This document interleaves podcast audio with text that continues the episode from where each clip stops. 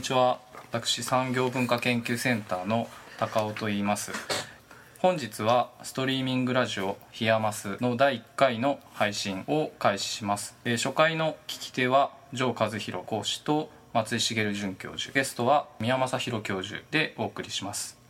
ヒヤマスは耳で聞く IAMAS として教員在校生卒業生の活動を紹介する非公式のポッドキャスト番組です。A サイドは月1回の配信スケジュールで学内外の展示やイベント情報を紹介。収録音源以外にも書き起こしの対談記事を公開していく予定です。 IAMAS のウェブサイトではさまざまなイベントの告知情報等が掲載されてるんですけれどもこういった形で IAMAS の教員同士が語り合ってそれぞれが考えていることを議論し合うような場というのをもう少し外部に向けて発信していくのはどうかということをえー産業文化研究センター内で議論し今回このような取り組みを行うことになりました。では出演される方々お願いします。自分で紹介する？あご紹介。自己紹介。自己紹介で。はいはい。じゃあ僕から、えーっと IAMAS の講師の城です。で、えっと、今回のこの話はまあ今えー、と全体の紹介をしてくれた高尾さんが、えー企画されているんですがどうしようかな。前史的なところをちょっとだけお話しすると、今同僚もちろん同僚なんですが前の職場えー、と東京芸術大学の芸術情報センター通称 AMC というところでも実は同僚でしてで当時2010年から12年にかけてかな芸術情報特論という名前の授業ででやっぱり毎回ゲストをお呼びしてユーストリームで配信するというようなことをやっていたりしましてでその流れもあって、えーまたそのなんていうのかな歴史は繰り返すではないですけどみんな IAMAS に来ちゃった。うん、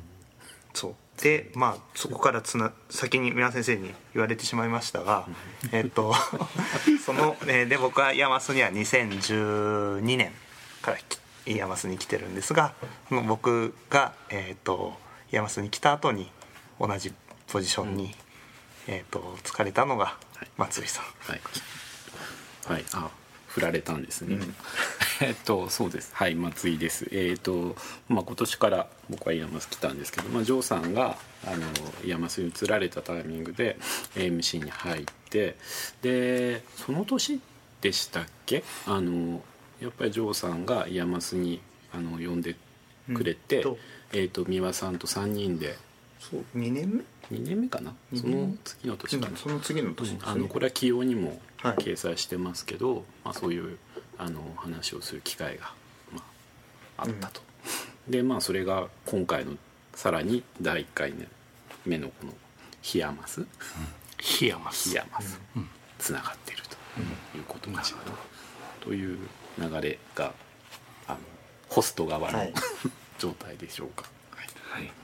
でゲストは三輪正は弘さんでい、でゲゲスゲストとして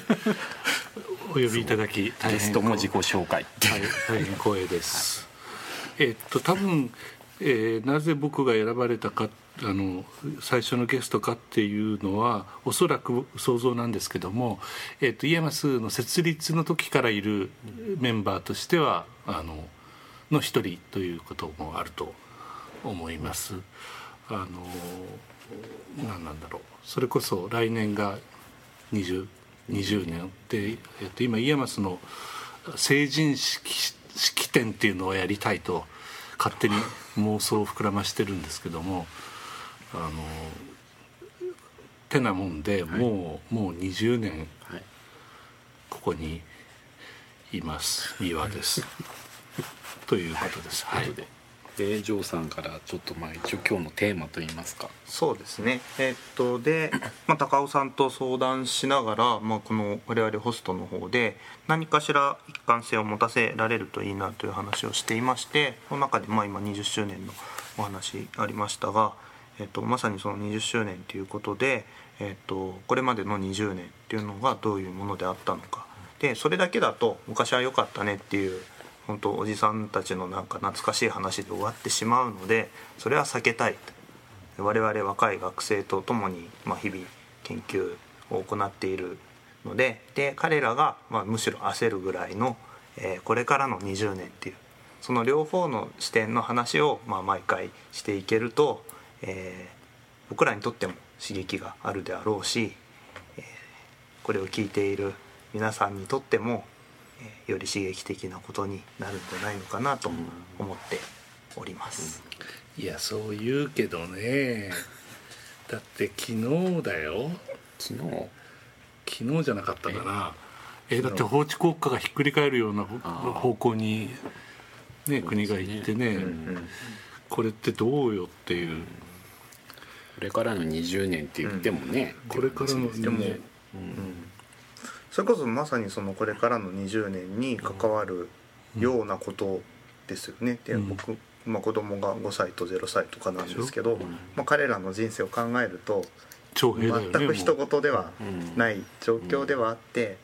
で一方でも面白い面白いっていう言い方は適切かどうかわかんないですけどいいなと思ったのがあの二十歳前後の子たちなのかなシールズ。彼らがなんかすごくアクティブだと。でそれは5年前の、えっと、福島5年前4年前か。の福島の時にはあまりあの世代っていうのは強くなかったような気がするんですけど、でもちょっと考えてみると多分彼らってその頃中学生とか高校生ででじ自分の中学生とか高校生まさに僕は20年前高校生だったんですけど思い起こすとこういろんな不満っていうのを上の世代に持ってた時期だったりで直近の上の世代っていうのに対して一番不満を持つような年でもあってそういった影響も実はあるのかななんてことを思ったりはしました。まあ明らかにねあの変わったよねあの311であれだけひどい目にあっても今回みたいなデモとかっていうのはねあんまりなかったからいよいよ少し何かが変わってきたんだろうとは思うけどね。うん。まあでもね IAMAS の話で言えばいよいよ IAMAS を出て社会に出ていくとかっていう時にもう基本的にはねいかに生き延びるかっていうもうそれしかなんか僕教えることないような気がするんだよね。うんぱりあれですか？一応あの20年前っていうことがあるので少し触れると。うん。三輪さんが、まあ、あのこちらの、まあ、ちょうどドイツにそうです。ドイツにやっぱり十何8年。18年で戻ってきた、来ることに、まあ、学校作る時になったわけですよね。でそのタイミングっていうのは逆に言うと、えーまあ、時代状況みたいなことも含めてどんな感じで始まったかっていうことと、まあ、日本がどうだったかっていうことですね。まあ、もう松井さんに話すまでもないと思うんだけど、まあ、まずはずっとずっと明るかったよね。うんで明るかったのは、えっと、それこそメディアアートっていうものが、えっとまあ、次の未来の、えっと、しかもとっても明るい、えー希望のように可能性であり希望のように、えっと、見えていた時代だし、ほとんどだからイエマスと同じ時にできたあの NTTICC なんかもそういうところで何年も前から、あのそういう活動をしてアルスエレクトロニカかなんかで、えっと、こういうのを作りますよってものすごく、まあ、派手にね、やっていた時代だったよね。でと僕はだからそそこまでなんかあの明るい気持ちでは別になかったけれども、でも日本でやっぱそういうところができできるっていうのはあのすごく意味があるし素晴らしいと思ってたというのがあるのと、なんだろうそうまあ昔話あんまり話したくないけども、えっと、もう一つはだから、えーお金だよね。そうですね。お金が、えっと、僕はだからお音楽だから作曲だから自分の曲やってもらうのに演奏家にね5万円を3万円にしてみたいな友情でみたいなそんな世界でいたら、えっと、とにかく IAMAS がなんかやったインタラクションとかの2000万とかねもう平気でもう桁が違うお金が動いていてそこでびまあ美術とは言わないのかもしれない。メディアアートっていうシーンがそういうお金の中で動いていたり、それから忘れもしない。やっぱり EMS ができた時はコンピュータグラフィックをやろうと思ったらやっぱりシリコングラフィックスとかいうやつで200万とか400万のマシンがないとできなかったんだよね、でそれは普通個人や学生が持てるようなもんじゃなかったから、そういう意味で、まあ、 IAMAS っていうのがあるのは、えっと、そういう意味での意味とか価値もあったんだけれども、それはまあどんどんどんどん、ね今学生の持ってるコンピューターあのラップトップでできるような時代だから。えっと、時代は変わったけれどもでも、まあ、その今から振り返っての20年っていうのはそれはなんか、まあ、理由もなく今から見見れば理由もなくだけどなんか未来に対してまだこう夢が描けた、あのある意味で最後の時だったのかもしれないね、96年がスタートだから。そうですね。まあだからその戦後みたいな話も多分関係があるんだと思うんですけど、まあ、戦後50年だったわけですよ、うん。その時ちょうねど半世紀だったわけですよね、まあちょうどそれである意味でいろいろな、まあ、高度経済成長とか、あまあ、戦後復興高度経済成成長みたいなことがこうずっと来て、まあ、いわゆるバブル経済っていうのがあってそのバブル経済がまあ言ってみればもう実は崩壊してるんだけれど、崩壊するギリギリのところでいろいろあの準備されたそういうメディアセンターとかこういう学科の学校が出来上がったところでもうすでに実はそこは頂点っていうか最最初が最高最長不当っていうか、まあそういうところでそうだから確かにバブルから始まってるんで僕がドイツにいた時がバブルで、僕はドイバブルは全然知らないのね、日本のね、なんだけどもね。うん、だから終わってるんだけども、それでもね、うん。でだからそういう流れの中でて、まあ、もちろんあの震災とかねそういう自然災害とかいろいろそれは単に経済の話とかそういうことと違う状況なんだけれどもでもある種あのこうモダニズム的なあの工学の技術的な単にひたすらどんどんこう上がっていけばいいというかあのそういう状況が実はゴアさんになる20年だった気はするんですよね、多分ね。でそその中でまあこの学校は、まあ、今に来ているというところで、あのまあ、皆さんさっきさっき成人式って言いましたけど、あのまあ、ある意味でこういい時を知らない成人式が 高校の成人式がまあ今、まあ、その時に生まれた子だとね、うん。要するに日本ってこういう国なんだっていうことも含めてだけれど、うん。まあ来てるっていうところで、そういう子たちがさっき言ってたさっきジョーさん言ってたみたいに SEALDs みたいな動きになってるんだと思うんですよね。であんまりそのさっきからまあ昔話って確かにあれですけど、三輪さん的にはかいつまんで言うと、この20年はどどんな感じでした？うんとね IAMAS に絡めて言うと、はい。えっ、となんて言うんだろう正気に戻りつつある方向で進んできたと思う、っていうのは今のお金の話じゃないけどそれでも IAMASがスタートした時っていうのはわけもなくおおめでたいこう雰囲気がやっぱりあったんだけれども、でまあぼ、あのさっき言ったように僕はでももともとメディアアートの人間じゃないから、そのギャップに結構驚いてたわけよね、現代音楽のシーンなんかと。でなんだけどもそれがなんかまあうん、内省的とは言わないけれども、えっと、少なくとも頭を冷やしてきつつあって、えっと、今反省するっていうか内省的にやっぱりメディアアートって本当のとこ何なんだろうっていうことを考えるような雰囲気になっ僕は僕自身はうずっとそうだったつもりなんだけども、あの全体もなんかそういうふうに、えっと、なってきてるっていうのは僕にとっては、あのある意味でいいいい兆しだっていうふうに見える。うん。逆にその当時高校生で、えー、とあの城さんはあの IAMASができた時に IAMASができるっていうのは一応もう知ってたんですそうですね。僕が高3の時にアナウンスこういう学校ができますってアナウンスが確かあって何で見たのか覚えてないですけど多分インターコミュニケーションとかワイヤードとかだと思うんですけどですごく魅力的でで、まあ、さっきそのメディアアートがっていう話がありました。が僕にとってはなんかインターネットっていうのが本当にすごくって93年ぐらいに一般利用が始まってで僕地元が茨城だったんですけど水戸芸術館でそういうイベントがあったりしてで、まあ、そこに行くとブラウザってものが触れると。でもうローリング・ストーンズのサイトとかちょっと見るだけでみたいな時代ですネットスケープ1とかからでそういう学校ができると。なんだけどえっと専門学校です。いうとこで一応進学校にいたんですね高校が、はいはい。これ面白そうだけどなあでもなあっていうんでひよって、4年生の大学じゃないからね。はい、うん。で、そうか。えっと九州にある九州芸術工科大学というところに行って、で2000年に卒業してでそのまま修士に行ったら大学院ができると、2001年。なんで1年早くないんだと。その時はあのすごいなんていうのかな。ムッとしたのを覚えてますね、うんなんだよって。で後輩に、えー、と受けなよと勧めたりとかしたりして、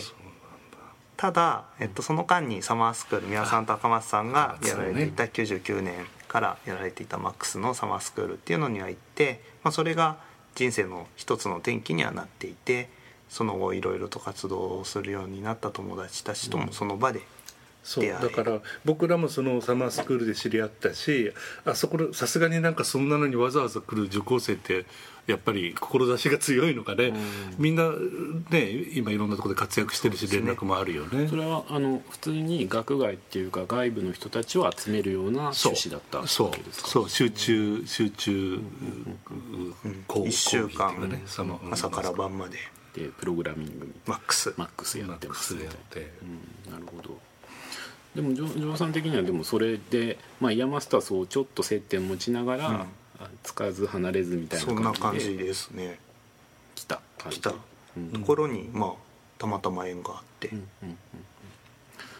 あの世代がねやっぱりあのちょっと宮さんと僕たちで違うっていうところもありますけど、うん、いや い。やね効果音入れてください。いや城さん的にはやっぱこの20年って自分のそのそういう世代をの感覚で言うと、なんかどういう20年？ちょっと多分宮さんと違うところもあってやっぱりインターネットで、えっと、思ったのは、まあ、世の中こういうふうに変わるだろうみたいに思ってでえっとまあ、そう思ったからこそサマースクールとかにも行ったりしてたんですけど、まあ、どういうふうにかっていうと自分たちの手でやったことで、えっと、それが世に届くみたいな方向、それまではやっぱり大きな会社であるとか すごいアーティストとかじゃないとなかなかできないことができるようになりつつあるような感じがしてで実際まあこの20年見てると部分的だとは思うんですけど少なくともすごく近い周りではできている、そ当時のなんか大きな会社とかは多分どこももうそんなに目立たなくってそれよりも友達たちの方がよっぽどいい仕事をしているっていうような状況になっているというところは、えっと、間違ってなかったなという印象はあります。ただ広いところでその世の中全体を見るとどうなのかっていうのはまあちょっとわからないところはある。ただまあ日本ではなくて世界全体を見るとやっぱり同世代の似たような多分インターネットに煽られたような人たちが、えー、とそれよりも前からやっている、えーとまあ、ビジネスの人たちよりも先を行っているっていうのは多分否定できない事実で,、で彼らによって世界がどんどん変わっているっていう。それはよくよくいいところだけではないと思いますけど、えっとそこは何というのかな。うんでこっから先もまあ20年これからの20年のところにつなげていくと,、えー、とそんなになんかもうお先真っ暗ってわけでもないだろうとも思っていて、それを踏まえてで変えられる部分はあると思う。でもその旧来の力みたいなものの強さというのも、まあ、一方でひしひしと感じるというか、それはあってなんかそこをうまくなんというのかな違う角度からジャンプするみたいなことを、えー学生とできやっていけるといいなと思ったりは今してます、なんかでもそういうブレイクが起きる起きそうな期待はあるよね、うん。あのみんなに言ってんだけどさい今この時点だとさ普通に素朴に、えー例えばす国会で何が決められてなんとかっていうのが情報がテレビしかない時代ってもうもはや想像できないじゃない、まあ、昨日はテレビもやらなかった。テレビやらなかった。やらなかった。だけどストリーミングやったっていう、ニコニコは流れてた、って。いうことでだから昔はテレビでやらなかっただけでの世界なんてさ、ねちょっと考えられないじゃない今、なんかそれはなんか、まあ、ポジティブなっていうかね、あのに感じるしむしろそれそういうものを大切にする必要があるんだろうなって気がすごくする。皆さんはなんかな何が今この国でこういう状況を生んでしまってると思います？おおそれって、えっと特に日本の話？日本の話、日本の話ね、あのだからまあ世界全体の話から言えばさもちろんもう資本主義自体がさどうなのよっていううこともあるしでも日本の場合のやっぱり一番大きいのは同調圧力ですよね普通にね。あの何も言わないことにするっていう。だからまあ逆に言えばあの国会前で若者集まった若者っていうのはかなり日本社会にとっては画期的な、あの出来事だって言えるんだろうと思うんだけど、えっとやっぱりあのうん。それこそ古い年代から言ったってそんな感覚を持ってるはずもないような若い世代がやっぱり政府やあの、ね、統治機関っていうのをお上だと思って、まあ、お上には原則立てつかないのがいいよねっていう、えーそんな雰囲気が常にあってそれが世代世代で受け継がれていくっていう、えーっとうんちょっとなんか信じられないような。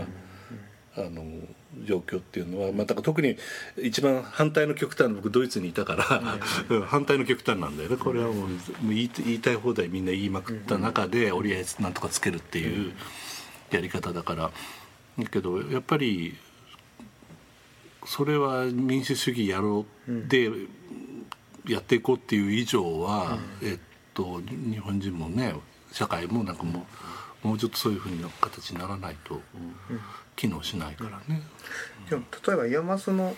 中に限って言った時に、うん。そういう同調圧力みたいなものっていうのは、だから IAMASは見事に、えっと、ないうん。し僕もそうあってほしいと思うしそういうふうにやってるけども、あの昔ねあの大学院ができた時にあのえっと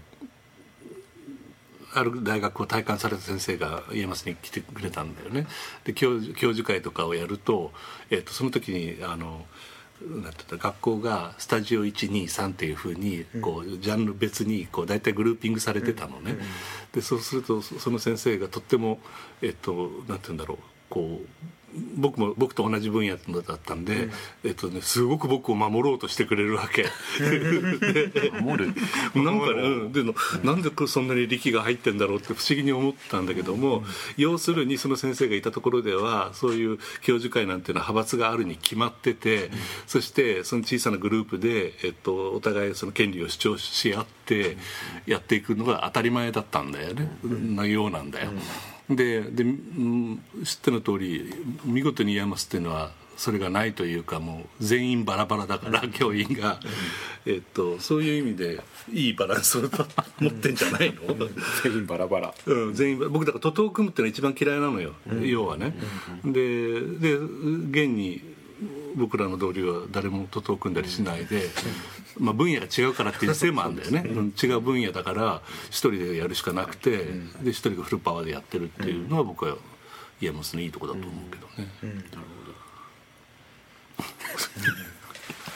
まあ徒党は確かにね組んでないですね。うん。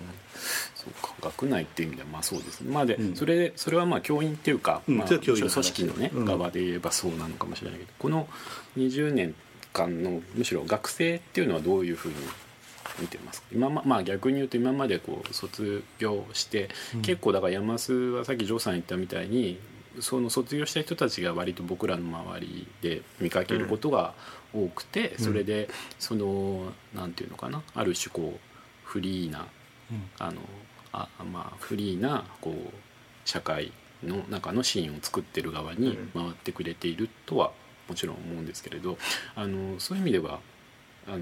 と,、ままあ、とはいえあの宮さん的にはこう学生っていうのはやっぱりもちろん変化してきてるんでしょうかね。どういうふうに？変化してきてるかな。あんまりそれは変わらないうん、それこそ20年前の話を言ったらえっと何なんだろう大学で美術を勉強してきました。油絵やってきました、だけどコンピューター使ったことありません、そういう学生どうすりゃいいんだよみたいなことが真面目に話し合われたり、えーしてた時代だよね、で今ももはやそういうことはなくて。でやっぱり僕の勝手な解釈だとわざわざ IAMAS志望してくれるような学生っていうのは、そもそもそまあなんて言うんだろう。なんかなんか志持ってるんだろうと思うんだよね、かまあ、変わってるというか、でまあ現になんだろう、うん、今いる学生だって普通に就職望めばあの申し分なく就職できるような人がわざわざ来るっていうそのなんか一点でえ昔もそこからそうだったし、あのうんあんまり学生の質がっていうのはそのそれこそ毎年の中ねこあう色の違いはねねあるけどでも全体にこうなってきたって僕あんまり感じないな。うん。来る人はあんまり変わってない、うん。まあ、逆に言うと社会が変わってるのに来る人が変わってないっていうことは、うん。えーどうなんだ？えーっとまあやっぱ変わった人がずっと来てるってことなんで変わったすか人がずっと来てるし、えっとでもそれをえあのそその人たちがこうそれは高尾さんに聞いた方がいいのかもしれないけれど あのあのどうどういう一方であの山マは一方でどういうことをしようとしてきているのかしてきてきしてきたのかしてきているしてきいくのかということと、あの学生たちは何を望んできていてそれにあの我々どう答えているのかみたいなことっていうのは、まあ、僕ちょっと来たばっかりなんで、うん。あの学生と話しててもなんか自分なりのいろいろな考えはありますけど、うん。まあ、いそういう質問されたりとかっていうことがあるんですけど、宮さん的にはどう？うんとももう一度質問を繰り返して。えっ、と、うん。えーまあ今どういう人たちが来てるのかってあんまり変わってないっていう話だったんですけれど、うん。だとすると、まあ、 IAMASの側が、えーこうどういう人たちを受け入れたいっていう何らかのメッセージを多分出してるんだと思うんですよね。だとするとうん。それは、えーどういうメッセージをあの何をする学校というふうにメッセージを出しているっていうふうに、まあ、三輪さんはかん、まあ、学教員バラバラだとするならね、はい。三輪さんの意見ということでいいと思うんですけど。僕個人はだから、えっと、一番変わらない根本のところは自分の頭で考えるっていうことを身につけろっていう、えっと、すごい抽象的だけど、えっと、それはそう思うのね。でえっとつまり逆を言えばえ僕は日本のすごいそれは特徴だと思うけども、見事に自分の頭で一度も考えたこともないしそういうことが要請されたこともないしっていう人が多すぎると思う、僕にはそう見えるんだよね。でまあえっと、大博士課程に行く学生もいるけども、まあ、例えばイエマスを出て、えー社会に出るって言った時に、この最後のチャンスに一度だけ自分の頭で考えてえーやってみてでそれこそいつも言うように失敗しても全然 OK なんだけども、やってみるっていうエクササイズを IAMASでやるっていうことが、僕なんか IAMASの意味のように思うし、でそれをやるにはえっとなんて言うんだろう理系のあの研究室とかじゃなくて、これだけ多様ないろんな価値観がこんな狭いところに集まってるところでやることによってなんて言うんだろうこうすごく相対化してそれを見ることができるっていうそういう環境だっていうのがまあ僕 IAMASの意味だと思うけどね。でも学生はまあ変わってないとしても、まあ、僕もそんなにまだ、えっと、34年ですけども教員の側は変化してますよね。より具体的に言うと多分年齢層はだいぶ上がっていて、当時はなんか多分今の僕ぐらいの皆さんが僕ぐらいの年でそうということはかなりなんていうのかな似たような共通の話題も多いぐらいせいぜい一回りぐらいしか違わない。けど今は多分3回りぐらい。うん。下手するとおじいちゃんとかと同じっていう子もいるかもしれない、うん。でえっとおじいちゃんはないか。おじいちゃんはない。でもお父さんとは一緒ですよね確実に。でやっぱり学生を、えっと、見てて時々思うのはこちらは別に対等なつもりで言っているんだけど、えっと、向こうが勝手に同調圧力を感じてしまうというか、うん。こう教員の側を権威というふうに見てしまうっていうような時はあるなとうんだから失敗していいよって言われてもやっぱり多分お父さんとかお母さんなんですよね。って言ってもそうじゃないんだろうみたいな感じっていうのがあるようにも見えて。なるほどね。うん、でもそれはあれ今いろいろ思ったんだけどな、どうなんだろう。うーん。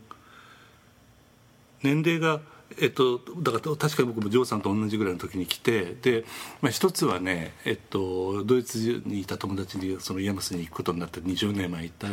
で今2年目なんだって言ったら、えっと、お前はとにかくあの人生でもめったにありえないぐらい最高の時間を今過ごしてるはずだから大事にしろって言われたことがあるんだよね。うんで確かにあの当時は学校の中で酒飲もうが何しようが、友達全員が友達みたいにやってあの県立の学校としてはもう絶対お咎めがあるようなことばっかりやってたわけ。で、えっと、まだ決まりがないから許される許されてるわけじゃないんだけど決まりがないからっていうようなそういう無法状態のところ始まって、でそれはそれで貴重な確かに貴重、今から思えばね、貴重な時間だった、えーという意味でのなんていうの素晴らしさっていうのはあったし、えーそれがまあ年を、ね、年齢もそうだしとあの年代を重ねるごとに、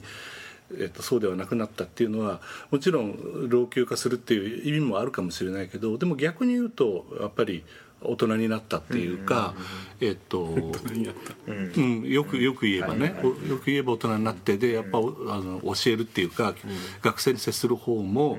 経験値が毎年上がっていくわけだよね。でえー、と要はきょ去年学生がこういう時にこういうふうにしたら、結局これはやっぱり良くなかったんだとかさ、誰だってまあそれぞれ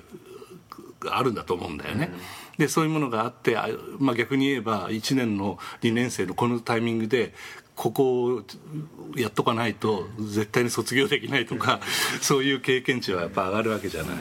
だからそれは一ついいことだし、あとね僕もねえっとそ若かったから当時は。だから先生って呼ばれるのがやっぱすごく、あのうなんかねき気持ちよくなかったもんなんだよ。なんだけど年を取ってきてえであのある日俺先生って呼ばれるので OK にしようと思ったね前はなんか読まないねみたいなことあって言ったこともあったんだけど、でやっぱりねそれはね僕が大人になったからだと思うんだけど、えっと、要するに僕らは少なくとも学生に対しては、えっと、権力を持ってんだよ、だから日本のその巨大な権力構造の一番下っ端にいて、えー他の人には権力ないけど、学生に対してだけは点をつけたりさ、そそういう権力を持ってんだから、それはあたかもないもののように、友達のようにするっていうことの方がなんか欺瞞だなと僕は思う,、思うようになった。うんだから先生と呼ばれて OK だし、えっと評価しますよと。その代わりこっちも一生懸命やりますよっていう、えっとそれはだから本当ちょっとロールプレイングゲームみたいになっちゃうんだけども、だけども事それも事実は事実だからね、あのそれでいいんだろうというふうに思うようになった。そのある時って何だった何だったんだろうな。権力のことを考えた時かなやっぱり。権力構造っていうのを考えた時かな。僕多分まだそのある時の手前でうん。先生って呼ばれるのがちょっと嫌だなとか、やっぱりあの分かるよ。だから年齢によると思うよ、年齢もあって逆に友達のように学生の言ってることを聞聞けるし、で年があんまり離れるとやっぱそうじゃなくなだんだんなくなってくるっていうそういうそれだけの話かもしれない、うん。松井さんなんかどうなの？うーん。なんか先生とか教員っていうこととつながるかわかんないんですけどね、僕はなんか自分が3やっぱりそれはめあの311以後って言っていいのかわからないけれど、ぐらいからなんかやっぱり自分が言ってることが相手に通じないんだっていうことがすごく増え始めた気がしてるんですよ。おう。ん、でそれはなんかあのーなんだろうなややもともとなんかそのキャッチコピーみたいな分かりやすいことやってるわけじゃないから、まあ、当然だっていうか当然なんだけれど、でもあそっかなんかこっちの方が、僕が自分が考えてきたことの方がなんか少数派になったんだっていうぐらいことをなんか思うようなタイミングってのはそのぐらいのこの5年ぐらいなんですよつまり。でそれはだからあのいやそれまではだから自分のやってることは分かんないのは分かんないやつがバカだとかね普通にそれで切って済ん。でたんだけどなんかその。あの分からないっていうことのわかあの関係性がなんか同じ土台の上にいてあの違うっていうんじゃなくて、もう文化体系が違うような状況に、まあ、自分が勝手に切り離されてるような気がするんだけれど、っていうかあのなんか逆転した感じがしたんだよね。なんか。でそのタイミングにそれは先生だとかっていうよりも自分がマイノリティの側にいてあのマイノリティの側にいるっていうのはある種文化の文化状況の中で、うん、これはまずいなっていうふうに思うようになったっていうのがその頃で。だからそれはだから自分から何かもっとその、えー、と今までみたいに作品発表するとかっていうこととちょっと違う意味であのなんていうの？社会に関わらなきゃいけないような気がし始めた、あうん、だからそれがまあある種の僕にとってはなんかあの教育っていうようなことをなんか考えなきゃいけないようになった。っていうのはその辺りかな。うん。まあ、あとはだからなんかある種のこう自己規制みたいなことをあまりにこう社会の側であの強くなりすぎてる気がしていてそれは学生なんかにも思うことだし教員っていうか僕ら自身もまあそのもちろん権力っていうそのある一方的な関係性っていうのもあるとは思うんだけれどえと誰もがそのまあこれは僕の自分の研究の中での持論かもしれないけれどやっぱりなんか戦後みたいな問題が作作り上げてきたことっていうのは僕はなんか日本日本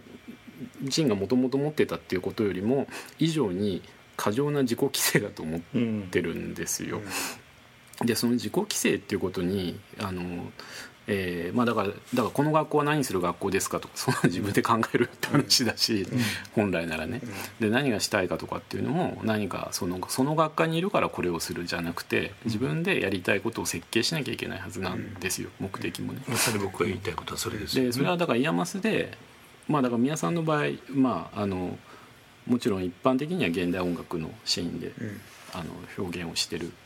わけだけれども IAMASで音楽を勉強しようと思ったら IAMASに音楽音大にいるわけではないわけだから音楽をやるってことを自分で設計しなきゃいけないっていうか定義しなきゃいけないわけですよね、だから IAMASって学校はまあこの数ヶ月しかいないけど、来てみて面白いのはそれぞれの先生にまあ一応つくじゃないですか主査、でそそこで何かするっていう時にあの先生は全員メディア表現っていうその専攻の中にいるわけだから。はい横並びなんだけれどやる学生はやっぱりそれぞれ自分がやることを定義してあの明らかにしていかないと、まあ、できないわけですよ。ね。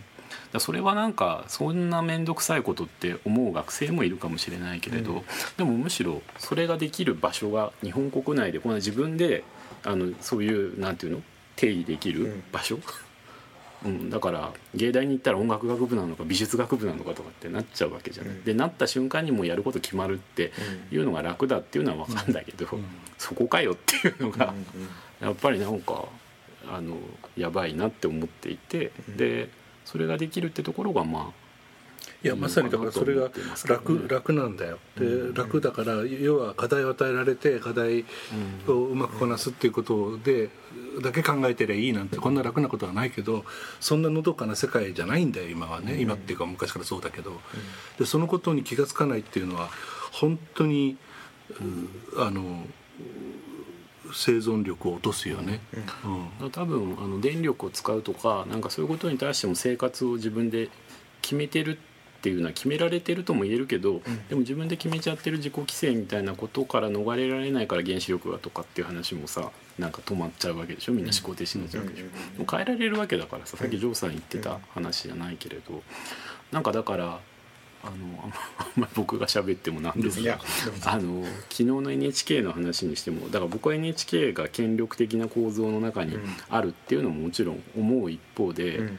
あの NHK はあの今日は国会中継しないって最初一回ツイッターで出て、うん、でそれでツイッターの中で一つだけ NHK のあの広報っていうのが、うん、あのこの皆さんから寄せられてるご意見をあのちゃんと責任者にお伝えしますっていうのを出したんで,、でそしたらその後にあの放送のされ方は問題あったとしても、放送することになりましたってって放送があったっていうのは、だからやっぱり権力的な構造がある一方でそれと同時にそれとどそういう外からの意見に考える考えて初めて気づくぐらいなあの逆に言うと自己規制に固まった人たちが、うん。そこにいるっていうのが一番怖いっていうかだから崩せる部分っていうのはうん。もっとたくさんあってそれは多分自分で自分の問題なんですよ。うん。もちろんあの明らかに権力としてあのこう決められていることもあるけれど、そうじゃない部分でのでその自己規制みたいなものをある種こう崩すメディアとして、あのやっぱインターネットとか SNS っていうのはまあ、うん。それは中東の、まあ、ちょっと理想的に過ぎたけどジャスミン革命みたいなね、ああいうのもそうだと思うんだけどそういうあのオフィシャルなツイッターアカウントっていうものができた瞬間に実はそれはオフィシャルじゃなでいられなくなってしまうところにこう SNS っていうメディアが持ってる浸透力とかね、そういうことがあの、まあ、日本で言えばその戦後っていうような形でこう構成されてきた自己規制をうん。なんかこう破れる可能性っていうのを、まあ、考えたいなとかね。そうそういうことをあのそういう側で考える 学校であってほしいなとは思いますよね。さっきの話いや、じゃあ満足されても。満足されてもそんな。いやあのっていうかねそれをまあ言うとにね僕もさっきからインターネットのいいところがあってね、テレビじゃないっていう、全くそう思ってるんだけども、まあ、例えばその中東の春とかねあの辺になると、えっと、もう一つスケールが変わって、えっと、要はそういうものを浸透させることが、えっと、民主主義えーもっと言えばその後ろにあるアメリカみたいなところが、えっと、それなくそれこそのどかに暮らしてる人たちのところに襲いかかっていくような武器になってるっていう言い方だってできなくはないかもしれないわけじゃない？そういうねそういうことまで考えられなきゃいけないんだろうと思うんだよね。それは。いやなんかそれまさに両方で、ん。だからそのアラブの春とね、グローバルジハードっていう形で今 IS が使ってる、あのツイッターとかの SNS での使い方って全く一緒なんですよね、そういう組織の構成のさせ方がね。だから同じメディア技術がどっちにもなるっていうことをどう考えられるかっていう力をやっぱ身につけてもらわないと困るわけですよね。だだからあの歴史的に言えば大阪万博前後1970年代ぐらいに、あのクローズドサーキットのフィードバックなテレビっていうのが出てきて、それはまず一方では警備会社が使うわけですよ、でもう一方ではず当時前衛アートとされたビデオアートのはい。作家たちが、要するに同じ技術を使って、そういうこう究極的に前衛的なものと究極的にパノプティコン的なものにこう向かっていくっていう、うん。この構図っていうのはやっぱり技術とあのアートと、あのこうまあ、うちの学校が扱ってるありがとうございます。いやいやありがとうございます。いやいやあの IAMASの永遠のテーマっていうか最も、そこですよね、根本的なテーマで。でこれはもうあの、ね、多くの人は割合それこそ前半の IAMAS はメディアアートの学校だっていうふうにイメージしてる人が多いと思うんだけども、えっと、いや決して今も変わってるわけじゃないんだけども、でもやっぱりあのメディアアートっていうジャンルの学校じゃなくて、えっと、今さらにね分野も広げて社会学とかそういうところもあって、そんな中で本当にそのアートっていうものを再定義するっていう、えーところを今一生懸命やってるっていう意味で、えーなんて言うんだろう。こうアートとしての露露出は、まあ、別に減っちゃいないけども、アートじゃないところの、えー、と活動もすごくたくさん紹介されてて、僕それはすごくいいことだと思うんですよね、僕らそういうふうに見てるんだっていう。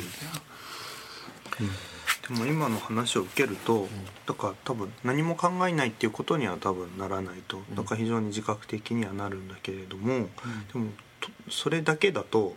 もちろんなんかジャスミン革命みたいなものを生み出すこともあると思うけど、IS を生み出す可能性も増やしてるわけですよね。で IAMASがそうとすらなりうるかもしれないというふうにも今の話は聞こえてしまうところはあって。でだからってそれがいいことだとは全く思わないんですけど、そのためには多分別な軸も必要であろうと。うん。それは何になるんですかね？そんな難しいことを 僕にはか大らない。人に聞かないとね。僕たちわからないっていう。ね、それよりもさらにってたらね。そうそう。だからそれは同じ技術とか同じあのメディアが使っていてもどっちにでも転んでしまうっていう問題は、なんかやっぱりあのその人っていうその、まあ、宮さんがさっき言ってた話で言えばやっぱ自分で考えた、うん。うんでそそそこはメディアの難しいところはやっぱりうん。こう常に無意識に向かっていくじゃないですかそれ自体がね、うん。だからそれをこう考えさせるっていうことがどのように可能なんでしょうか？うんだからやっぱりねそのだから答えはさ、えっと、自覚的であるっていうことっていうことしかもう言いようがないんだと思うんだよね。えっと、例えば、ね、NHK がこれだけ関心の高いしかも国家にとって大事なものを、の局面を映さないっていう。っていうことが、ね何を意味してるか。逆に言えば、えっと、一番大事なことは報道されないんだよね、基本、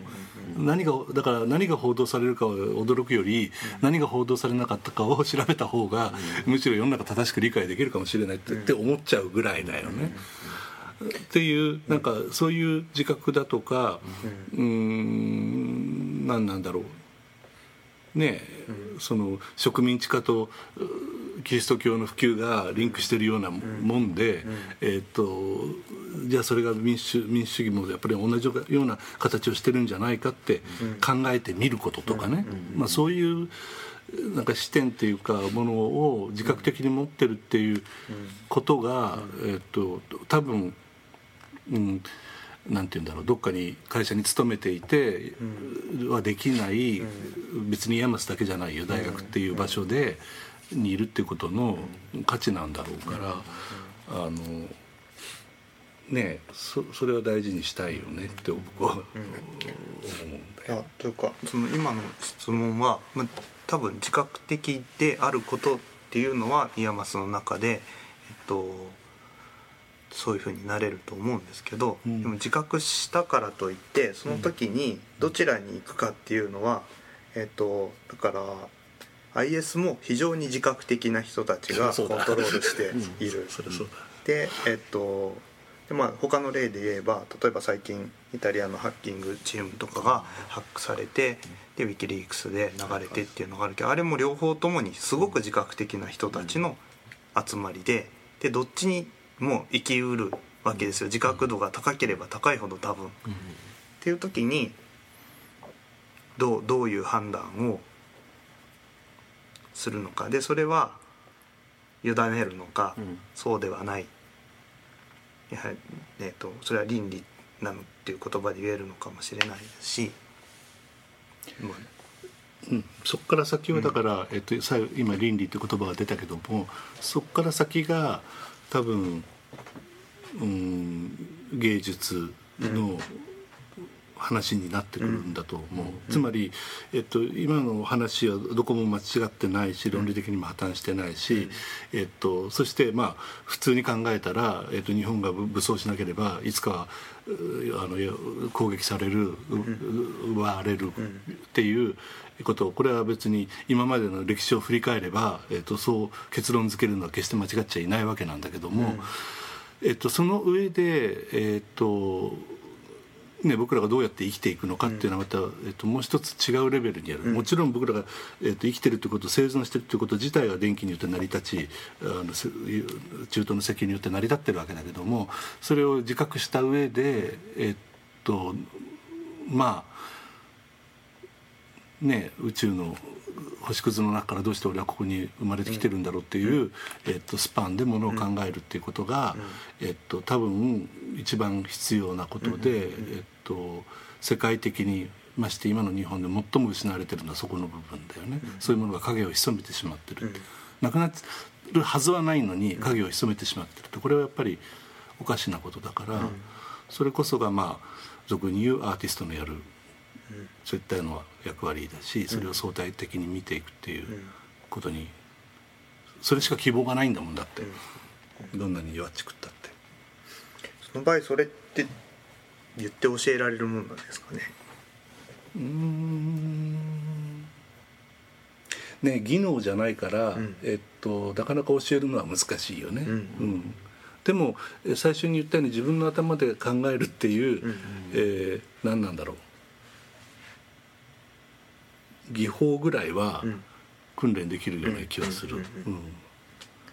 結局生き残るためにさ、えっと、今どういう可能性が見えてて、で俺はどの道に行けばいいのか、こうやったらこうこうなる可能性があるけどもこういうリスクもあるみたいな、そういうことをトータルとして判断する能力っていうのが僕基本だと思うんだよね。それってあのうん。基本中の基本でそれのためには歴歴史も知っとかなきゃいけない。国家だと同じだよね。国家がどうやったらいいのか。こういう道もある。こういう考え方もある。こういう方向性もある。こういう理屈があるって全部見てどれが一番チャンスが高いのかって。これはすごいなんて言うんだろう。こう割合はっきりとした、うん、知識さえ知識と能力さえあればいい。そしてでも最後は判断だから、判断っていうのは誰かが跳躍するわけだよね。で、まあ、例えば自分の人生だったらもうこの可能性もあったけど俺はこっちに行くと決めたらそれを運命を自分で引き受けなきゃいけないわけだから、その引き受ける覚悟みたいなものはまた別の次元のものじゃない、なんかそういうことを考えられる、たらいいよね。あれかな。あの覚悟してるところをこう隠さずに見せてたらいいんですかね、でえっと恥ずかしいのを含め、あそれは見せる方がいいうんと思うよ。今今の話を伺ってると、まあ、一一つで言えばその失敗してるとことか、えっと、っていうのを確かに年上が失敗してる様を見るのはいろいろ思うところ、まあ、成功してるのももちろんそうですけど、うん、得るものはあるのかもしれないなと。もちろんだね、うんなんか IS の話ちょっとだけいいですか、あの IS の問題にとかに関しては、僕はなんかそのやっぱり最終的にどこかでその寄って立っている文化っていうかそこが何なのかっていうのが最終的な判断どうしてもしちゃうと思うんですよ。うん。うん、それはやっぱキリスト教圏とイスラム教圏の戦いっていうことを抜きにしてはやっぱり言えないわけだし、うん。ただそれをこう相対化した、あのー考え方ができている人がうん。両者の側にいろいろな形でいるっていうことを、うん。が大事なんだと思うんですよね。だからそのああのなんていうのかな。ある種のこう差異っていうまあそれは芸術の基本だと思うんですけど、何かと何かがあったらどっちが、えー自分にいいかまあいいか悪いかっていうのは、まあ、基本美学っていうのは基本的にはこう感性の判断なので、その両者差があるっていう、まあ、差差を見つけられる力っていうのは多分芸術の力で、その差に対して、まあ、判断していくのははっきり言って僕はあの教えられないことだと思うんですよ。ただ差があるっていうことを認めるっていうところまではあの教えられることだと思うんで。うん。でそれそこそこまでできた上でっていうところはもうそれはある種そのその人間に任せるしかないと僕は思ってんだけどね。だからあのそこそこのところまでただただそのできるところっていうのはその土台っていうかそれを明らかにするところまでは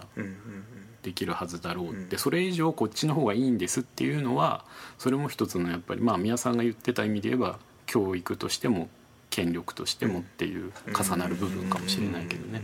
僕はなんかだからその差は僕は IS 選ぶ人がいてもだイギリス人なのに IS に行く人とか、っていうか、まあ、IS の人は結構イギリスで教育受けてる人が多いって言われてるけれど、なんかそのむしろイギリスアメリカ人は相対ができないのにイギリス人は相対ができて実はそっちに行く人もいたりするって、うん。これは僕は一つの判断としてはあの芸術っていう問題に関わるあの作品作るとかっていうことの判断とうん。結構似た判断な気がうん。するんですよね。だからいいか悪いかっていう倫理的な話うん。すら超えたうん。ところの問題をどう考えるのかっていう。うん。でそれはそれはなんか解決は絶対ないけれど、うん。議論してる状態をひたすら続けていくことっていうのが、うん。なんか多分今一番重要なんだとはなるほど。思うけれど。すごい話だでった。であると、ことさまざまなところで議論をしてる様はやはりうん。見せていった方が見せてった方がいいしさ特にに日本の場合にはさ国会がいい例だけどさ、ん。えっと、議論っていうのは議論になってないっていう、うん。えっと、日本でまともな議論って本当に珍しいよね。うん。うん。あのいい意味での議論がして、えっとなんて言うんだろう。ふた二人の意見よりもさらになんか深め合うような、また違うレベルが見る見えてくるようになって、あの事実ものすごく難しいからねそれは僕にとってだって、だけどもそそういう場でやっぱあるべきだよねそういう場を作りたいよねやっぱりね。まあ、やっぱり大学っていうところがギリギリ唯一今日本で日本でなんでやっぱり大大,、まあ、大学では働くことを一応今選んでるところのうん。最大の理由っていうのは、うん。もうギリギリ日本国内でそういうことが許されてるうん。唯一の場所。うんに僕は思えてしまうんですけどね。議論をすることが、うん。だって絶対それで合意がなくて合意できないことでも議論することがうん。可能なうん。場所、でそれはある意味で決めなくていい場所っていうのはやっぱり重要なんですよ、うん。そのせんあの国会とかってやっぱどっちかに決めるとかさそれはヘゲモニー争いにしかならないわけで、まあ、もちろんそうしないと運営できないんだけどね、うんだけどその議論をするっていう習慣を持ってない人たちがやってるからうん恐ろしいんだって、うん議論をするっていう習慣を別にあのどっちかに引き込むってことではなく、うん。できるっていうのがまあこの学校は全然違うタイプの人がそれでうん。集まってたりするわけだから、うん。まあいいんじゃないのかなと。それは今後のこのゲストを迎えるポッドキャストの方針としてもいいかもしれまあだから。僕らが宮さんに一時同意する必要もなかったりとかね、するわけです。松井さんと僕も極力議論した方が良い。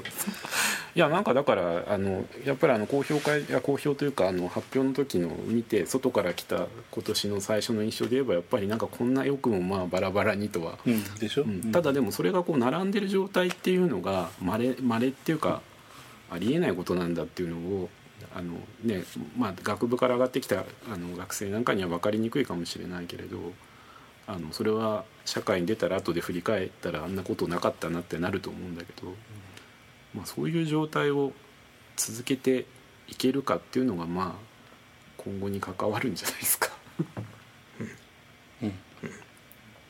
明るく生きよう。明るく生きよう。はいということでそろそろお時間も時間も良くなってきたはいのかしら、できましたが、はじゃあ最後にいくつかうん、皆さんの番組らしく宣近い近い未来の。近近い未来だとあこっちの方があ松井さんですね。僕は今週末にまさにその戦後をテーマにした、うん。あの研究会というか。まあでもこれ言ってみればあの土日にやるんですけれどもあのーなんだなんていうの？あさってしあさってそうですね、そうですね。まああのえー、ともちろん自分の課金費でもともとやってきたことではあるんですけどまあ言ってみればメディア表現って何かっていうのを あの単に芸術にも限定せずにもう少しちょっと広くああの学術的に言えば社会工学的な都市論とかそういうところから始まったまあ社会におけるそういう制度設計の中で表現がどういうふうに関わってきたか一方で言えば表現もそういうあの社会の制度設計を一つのこう想像力にして発達してきたっていうのはあるわけですよね。今ここの黒川紀章が作ってるこのビルっていうのもね、まさに一つのそういうあの一方では行政のそういうあの都市計画の中で作られた、あむちゃくちゃなものでもあるとも言えるし、黒川紀章っていうある表現者のあのそういう中で作ってきた表彰でもあるわけだから、まあ、それとあとあの僕らの部屋の外側にあるああいう彫刻とかね、ああいうもの皆さんどけろって言ってるけれど僕はああいうあのいい作家の悪い作品っていうのは大好きなんですけど 非常にこう日本のあるこう社会的な時代性っていうものを持っていや僕はただまったり様人形を置きたいだけのことで。自分のことですね。まあまあ僕の方はそういうのをやるのでよかったらあの大変な豪華な顔ぶれですよね。はい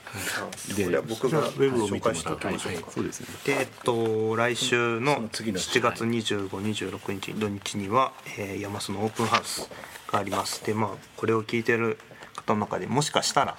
受験を考えてるというような方もいるかもしれません。でまあ多分そういった方はぜひ来ていただきたいですしそれ以外の山須に興味のある方もぜひお越しください。で